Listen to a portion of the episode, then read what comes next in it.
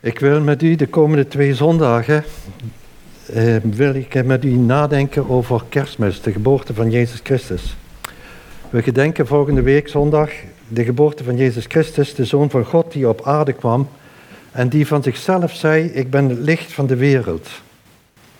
En als je zo door het dorp loopt in Heidhuizen of je kijkt om je heen, dan zie je dat de maatschappij, dan wordt het kerstfeest ook het feest van het licht genoemd.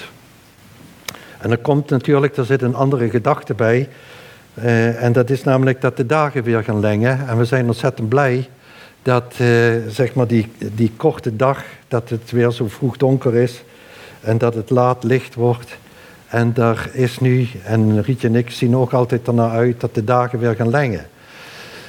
Maar dat is dan in de maatschappij, heeft die betekenis van Kerstmis, dat Jezus gezegd heeft, ik ben het licht der wereld, heeft natuurlijk een totaal andere betekenis. Betekenis wordt eigenlijk gedacht, de dagen gaan wel lengen. En het feest van het licht is natuurlijk ook meer een familiefeest. Dat is de belangrijkste seculiere feestdag, kun je gewoon zeggen. Het grootste in de samenleving. Miljoenen mensen vieren kerst. En ik denk dat kerst ook nooit zal worden afgeschaft. Omdat het gewoon commercieel een ontzettende goede gedachte is om mensen op die manier elkaar te laten beschenken. En dus daar hoeven we niet bang voor te zijn dat die feestdag wordt ingeleverd. Maar als we deze tijd eigenlijk spreken over het evangelie. Het is wel de tijd, vind ik, om, als je mensen ontmoet, om echt iets te laten zien van die uitspraken die de Heer Jezus heeft gedaan. En de eerste uitspraak was eigenlijk dat hij zegt, ik ben het licht der wereld, laat die tekst maar even zien. Dat is de uitspraak over zichzelf, dat hij zegt, ik ben het licht der wereld. Jezus dan sprak opnieuw tot hen en zei, ik ben het licht der wereld. Wie mij volgt, zal beslist niet in de duisternis wandelen, maar zal het licht van het leven hebben. En de tweede uitspraak die hij deed, dat was ook, u bent het licht. Dat is de volgende tekst.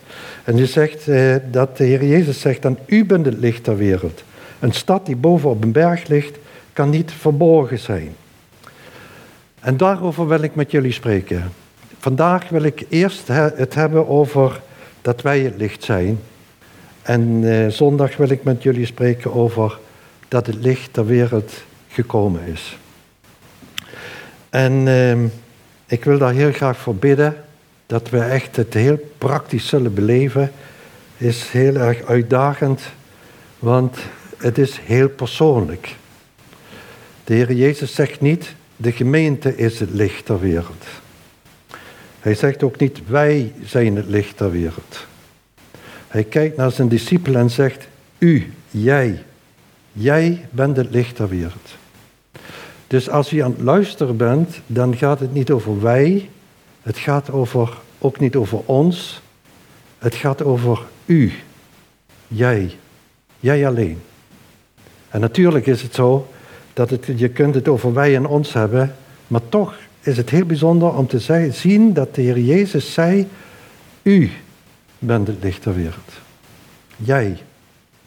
Laten we zo bidden. Vader, we willen u zo bidden vanmorgen als we zo samen zijn en als we ons op Kerstmis voorbereiden en vandaag de 4e Advent is en dat we u zo danken voor de komst van uw Zoon Jezus Christus, dan willen we echt ook ons als gemeente erbij bepalen met alle bijzondere dingen die er ook gebeuren met kerst, ook in de familie.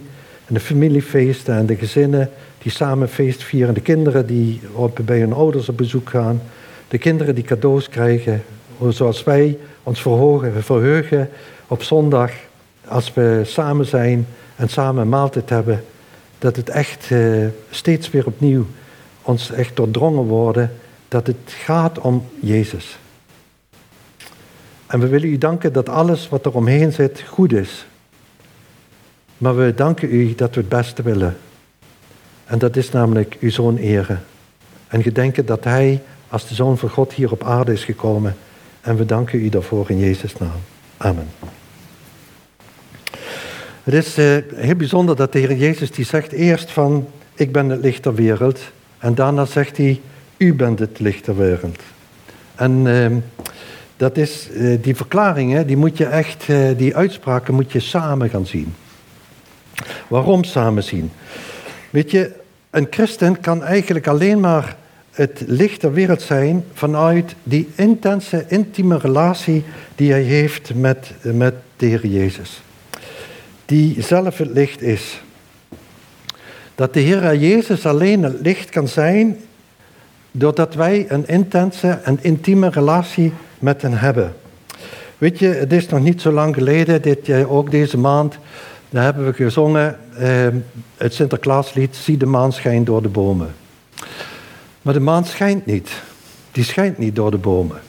Alhoewel we dat zingen, thuis misschien wel, de maan schijnt door de bomen, want het is tijd dat Sint-Nicolaas komt.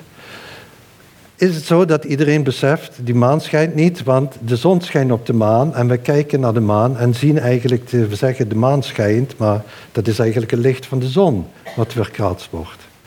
In die zin moet je naar deze teksten ook kijken. Het bijzondere is dat wij, zeg maar, het licht mogen stralen wat eigenlijk Jezus in ons leven is.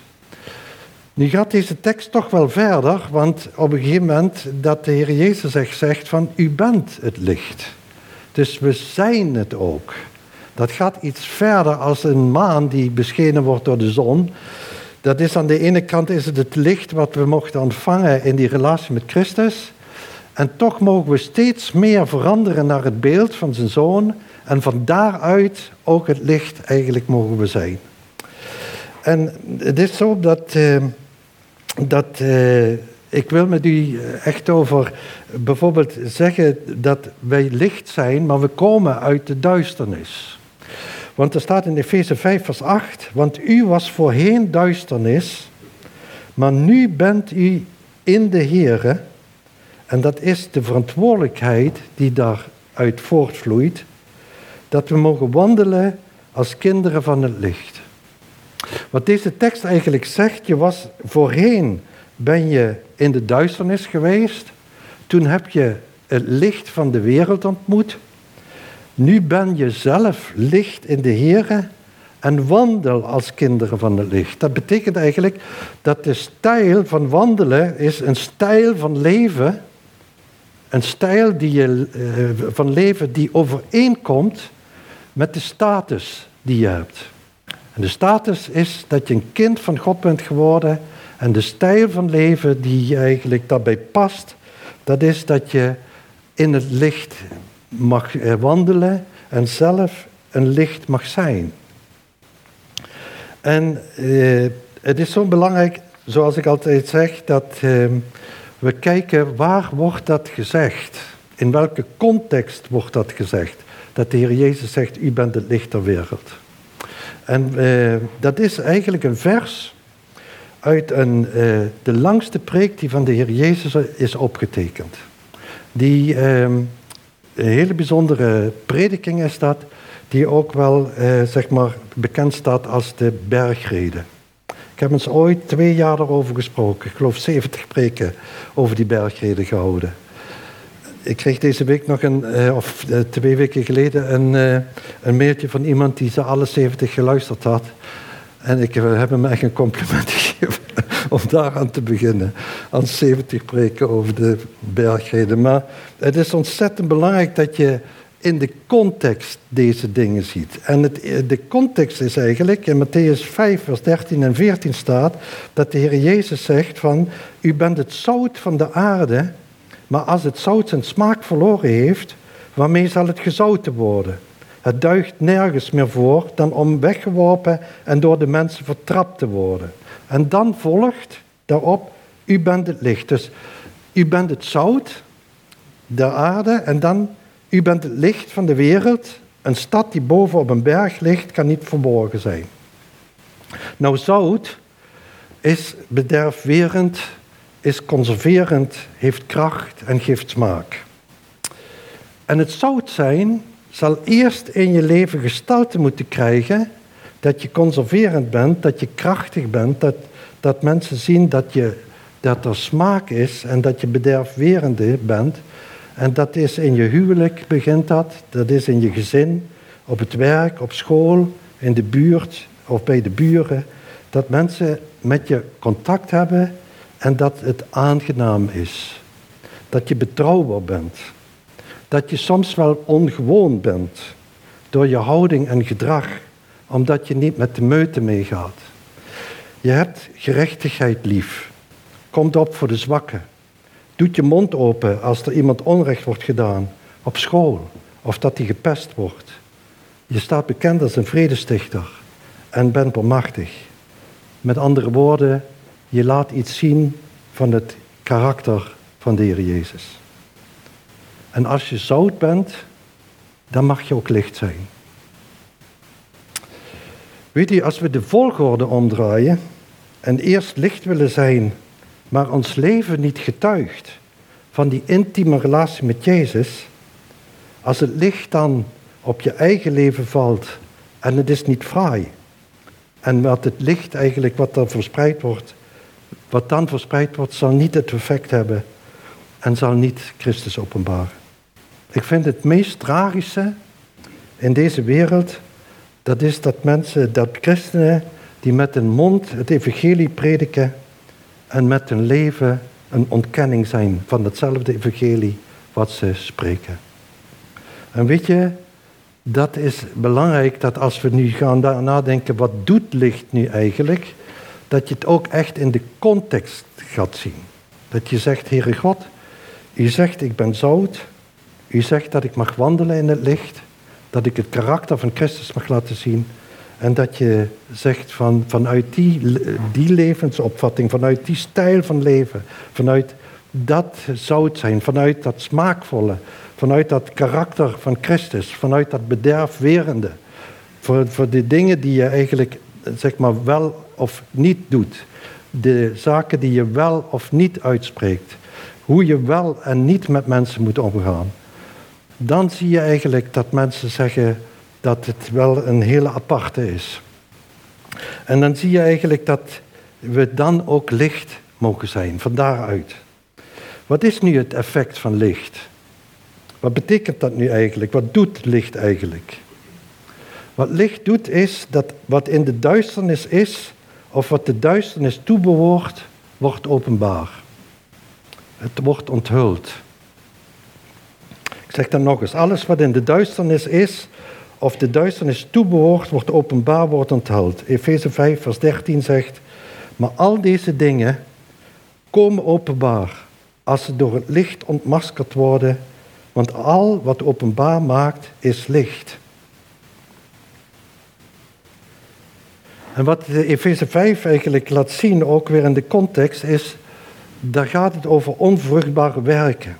Door het leven wat je leidt, het karakter wat je in Christus ontvangen hebt, de gezindheid, als het ware, is een licht, wordt ontstoken en mensen beginnen zich na te denken als ze met je optrekken. Soms voelen ze zich beschaamd. Ze kunnen dat ervaren als een oordeel.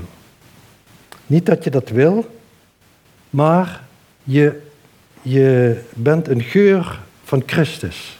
Zoals 2 Korinthiërs 2 vers 14 en 16 zegt.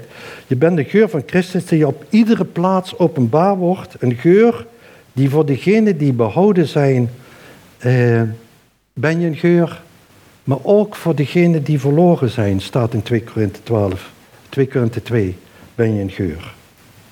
Je hebt het misschien zelf niet in de gaten. En misschien ervaren mensen dat ook in jouw leven wel, dat hetgene wat verborgen is, dat de waarheid erop, zonder dat je dat kiest. Dat is de moeite soms, dat je dus in een situatie terechtkomt, dat je dus dat mensen ervaren dat er licht in hun leven is gekomen. Dat er iemand met hen optrekt, waarin ze eigenlijk gaan zien tussen waarheid en wat een leugen is. En dat maakt het leven niet makkelijker. Daarop. Als je echt, dat is aan de ene kant kan dat een enorme zegen zijn.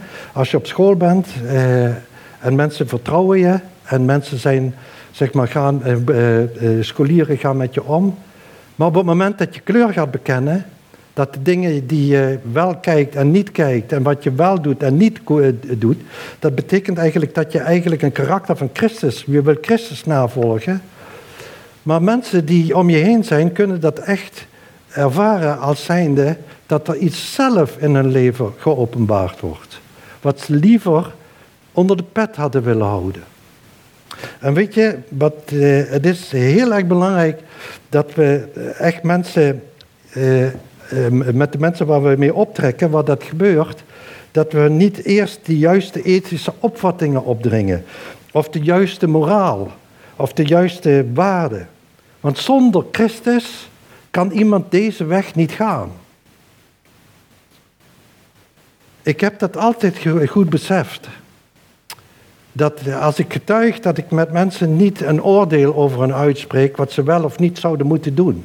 Of hoe ze wel of niet over dingen moeten nadenken. Of wat ik vind en wat zij vinden. En dat wat ik vind toch beter is wat zij vinden. Daar heeft niemand een fluit aan. Omdat, ook al zeg je dat je bijvoorbeeld in het licht wil wandelen, en dat de dingen dat je het karakter van Christus wil laten zien, en je bent een vredestichter, maar dat is in verbondenheid met. Het eerste wat iemand nodig heeft, is dat hij zelf Jezus Christus vindt. En niet de juiste morele en ethische zaken. En dat we dat in Christus laten zien. Weet je, het is zo bijzonder dat het gedrag, zonder het gedrag uit te stralen van ik weet het beter, maar in alle nederigheid communiceer je toch dat door dingen niet te doen, wat wel in het licht kan en wat niet in het licht kan. En als we ons dat niet realiseren, dan merk je snel dat je het persoonlijk gaat nemen, maar het is een eigenschap van licht. Je kunt, als je in het licht wandelt en je een licht bent, dan kun je eigenlijk zeg maar niet zien. Dan is dat onlosmakelijk verbonden met dingen worden geopenbaard. Of je dat nu wil of niet wil. Dat is de consequentie daarvan. En het niet persoonlijk te nemen. Dat heeft me echt geholpen als ik word afgewezen. Of dat als mensen, zeg maar, soms werd ik, zeker in het bedrijfsleven, dan word je soms op de hak genomen of als de heilige gezien of dat doet hij niet. Wij doen dat wel, hij doet het niet. En dan wordt dat natuurlijk in geur en kleuren in een grotere groep besproken. En dan wordt er gelachen en je lacht als een boer met kiespijn mee. Want je weet eigenlijk niet zo precies hoe je je uit de affaire moet trekken. Je voelt je verlegen en niet op je gemak. En het heeft me echt geholpen dat ik het niet persoonlijk nam. Ik zeg, Heer, dat heeft ermee te maken dat ik met u wandel en dat dit gewoon gezegd wordt. Dat het een eigenschap is van het wandelen met de Heer Jezus. Wat doet licht nog meer? In Johannes 3, vers 19 tot en met 20, daar staat, en dit is het oordeel dat het licht in de wereld gekomen is en de mensen hebben de duisternis lief gehad, meer dan het licht. Want hun werken waren slecht. Want ieder die kwaad doet, haat het licht en komt niet tot het licht, opdat zijn werken niet ontmaskerd worden.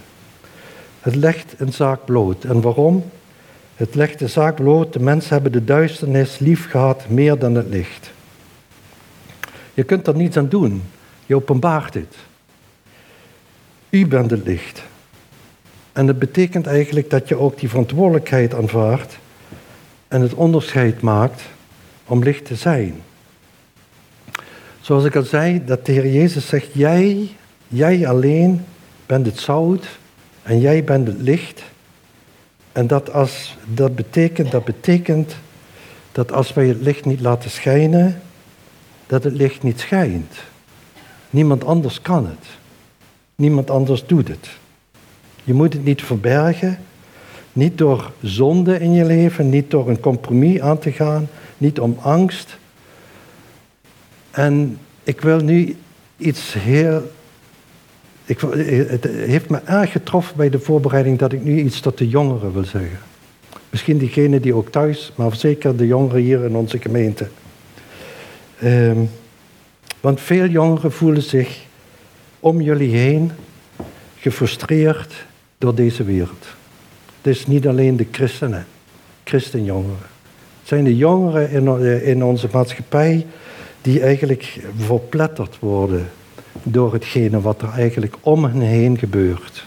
En waarom zeg ik dat? Deze week las ik dat in de leeftijdsgroep tussen 15 en 20 jaar komen de meeste jongeren door zelfdoding om het leven.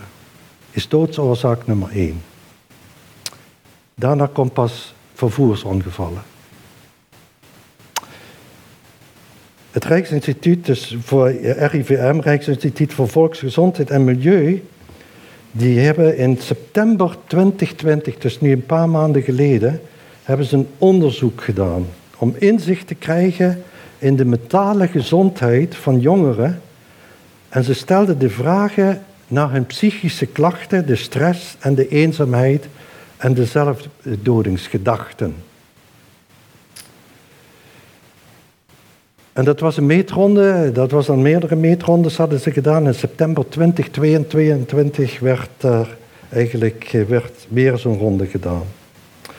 En die mentale klachten onder jongeren, ze vroegen jongeren hoe ze zich de afgelopen 4 weken gevoeld hebben. En 1/3 van de jongeren ervaren mentale klachten.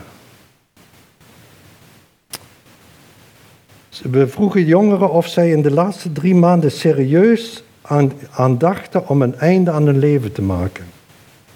Van de jongeren gaf 13% aan dat ze serieuze gedachten hadden over zelfdoding. Wel eens vaak, eens of vaak te hebben gehad.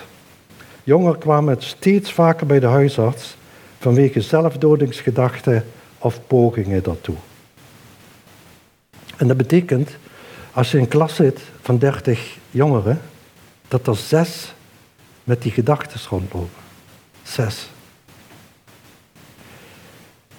Dat is... In september voelde zich 47% van de jongeren zich de laatste 4 weken zeer vaak gestrest.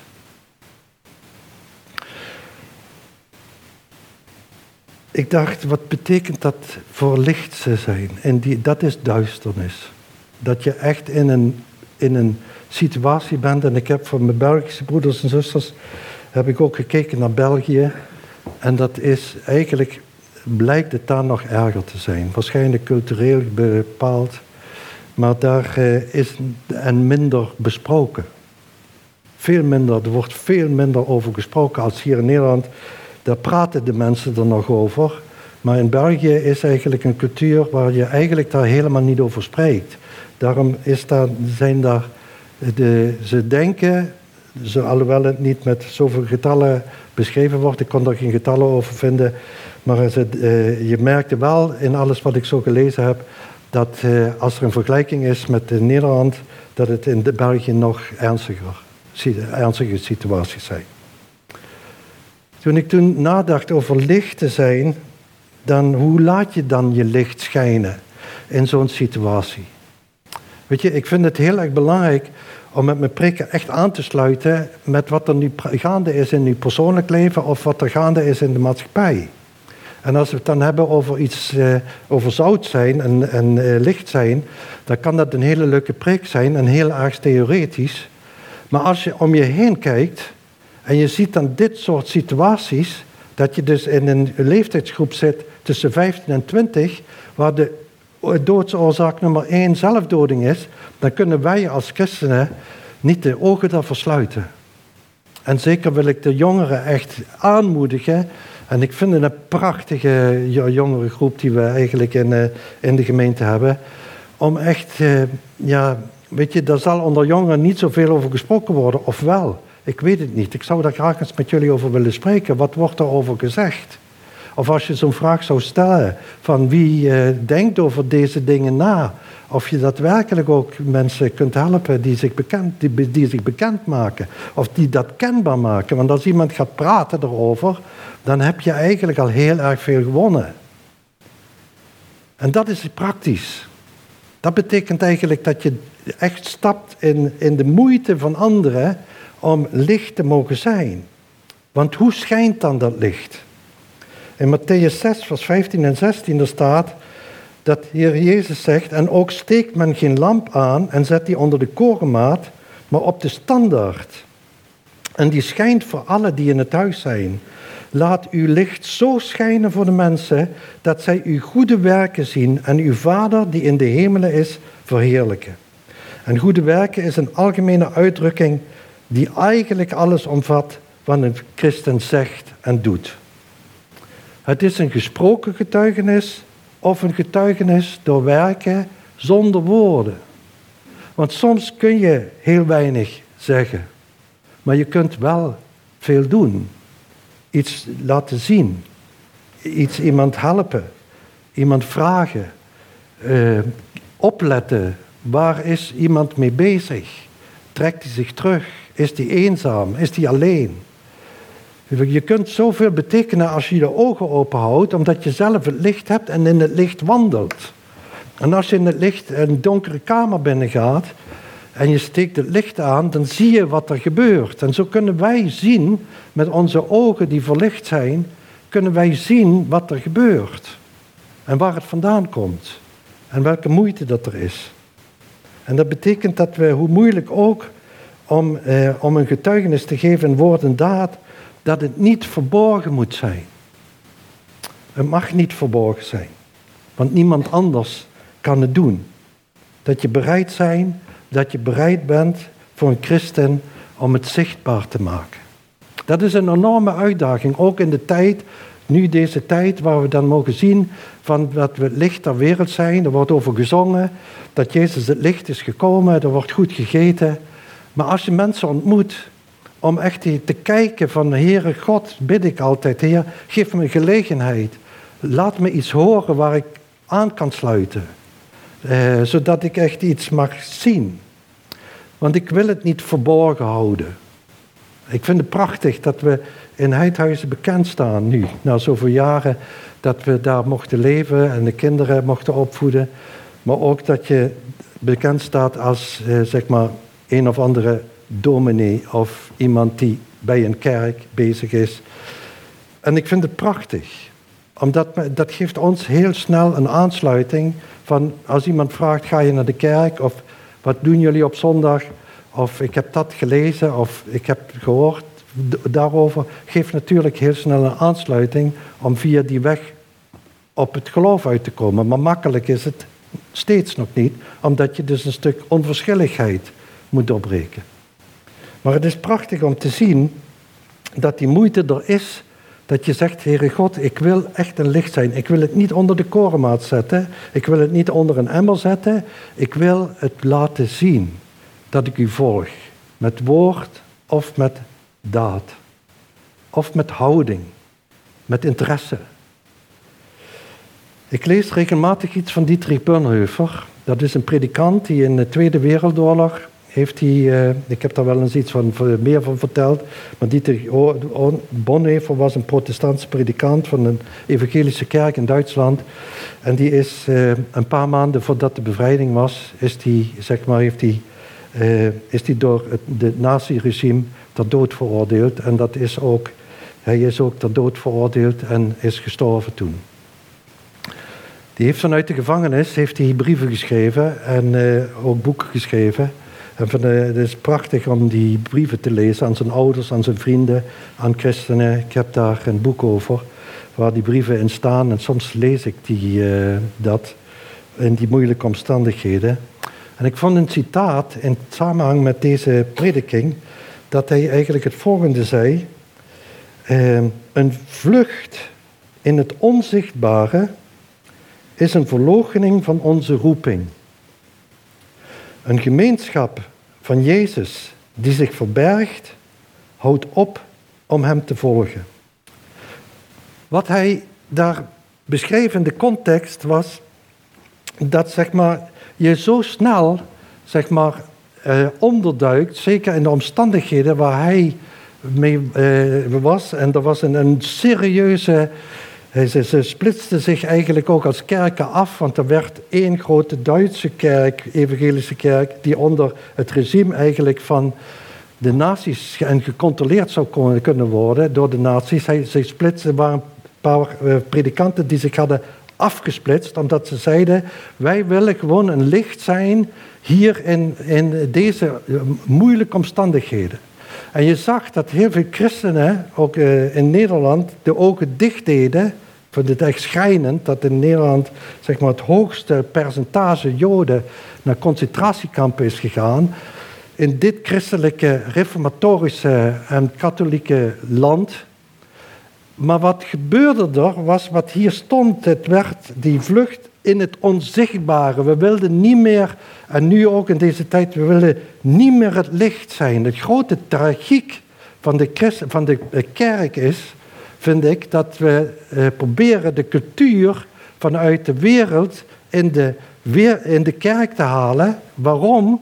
Met goede bedoelingen, natuurlijk met goede bedoelingen. Want als we die aansluiting niet vinden met de wereld, dan zul je eigenlijk niet veel meer mensen kunnen bereiken.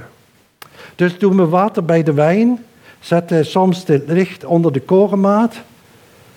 En dan vluchten we en verloochenen we, dat zegt Dietrich Bonhoeffer, onze broeder, in het onzichtbare. En we verloochenen onze roeping.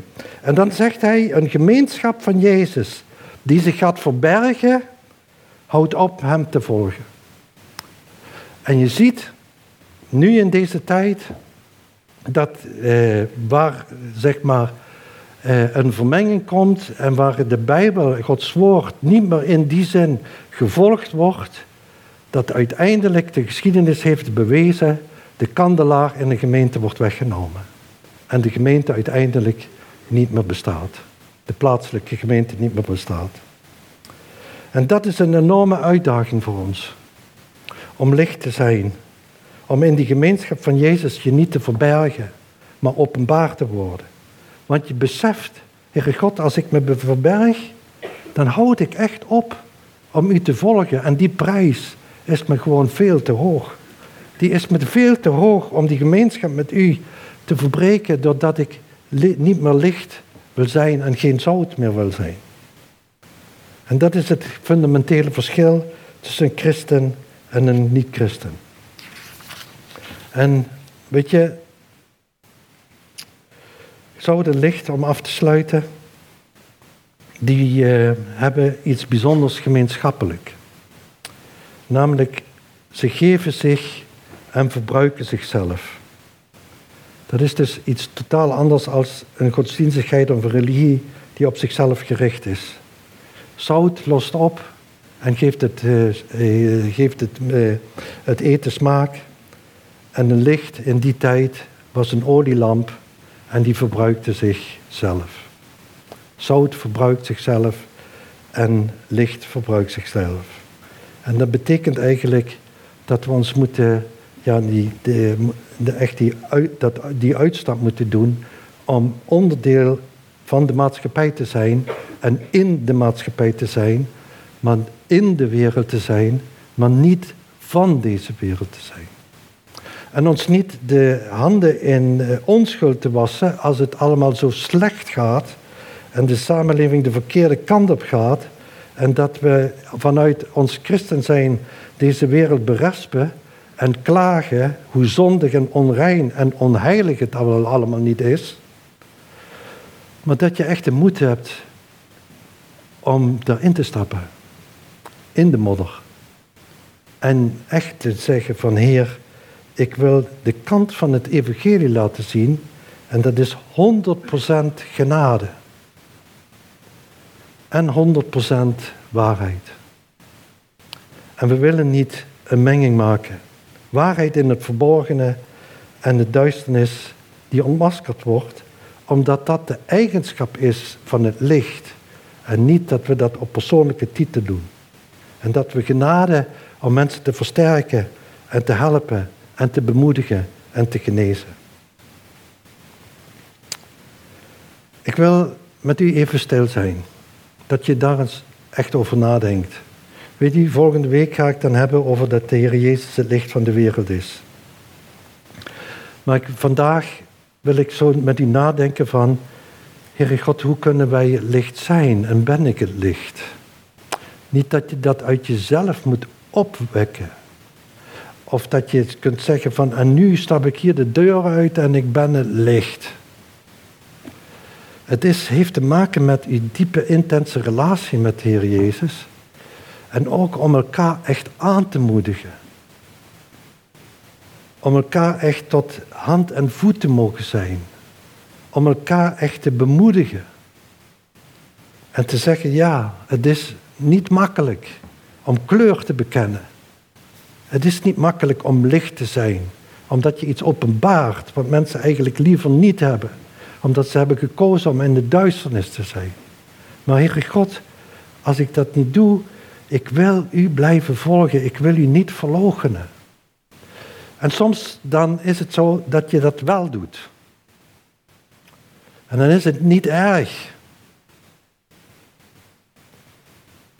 Maar zeg het dan tegen de Heer Jezus en ga naar anderen toe en zeg van... joh, ik heb echt een kans gemist. Ik heb momenten gekend in mijn leven dat ik wist dat ik iets moest zeggen. En ik wist ook dat dat wat van consequenties had of hoe zou daarop gereageerd worden. En dan was het op een gegeven moment, was ik daarover nadenken, was het moment voorbij. En was het eigenlijk banaal om daarop terug te komen en zei... je hebt dat toen gezegd, maar ik wilde dat zo en zo eigenlijk doen. En jij zeggen, iets over Jezus zeggen. En dan liet ik het voorbij gaan. En dus sommige momenten herken ik me. Sommige momenten weet ik nu nog. Dat ik dacht, Heer, ik had daar iets moeten zeggen. Weet ik. En dan komt er troost. Geen oordeel. En dan herken ik dat in de volgende keer. En dan heb ik moed om daar overheen te stappen. Of het te belijden. Berietje en zeg, ik heb het echt voorbij laten gaan. Dit was echt een moment. En weet je, nu kom ik terug op de jongeren.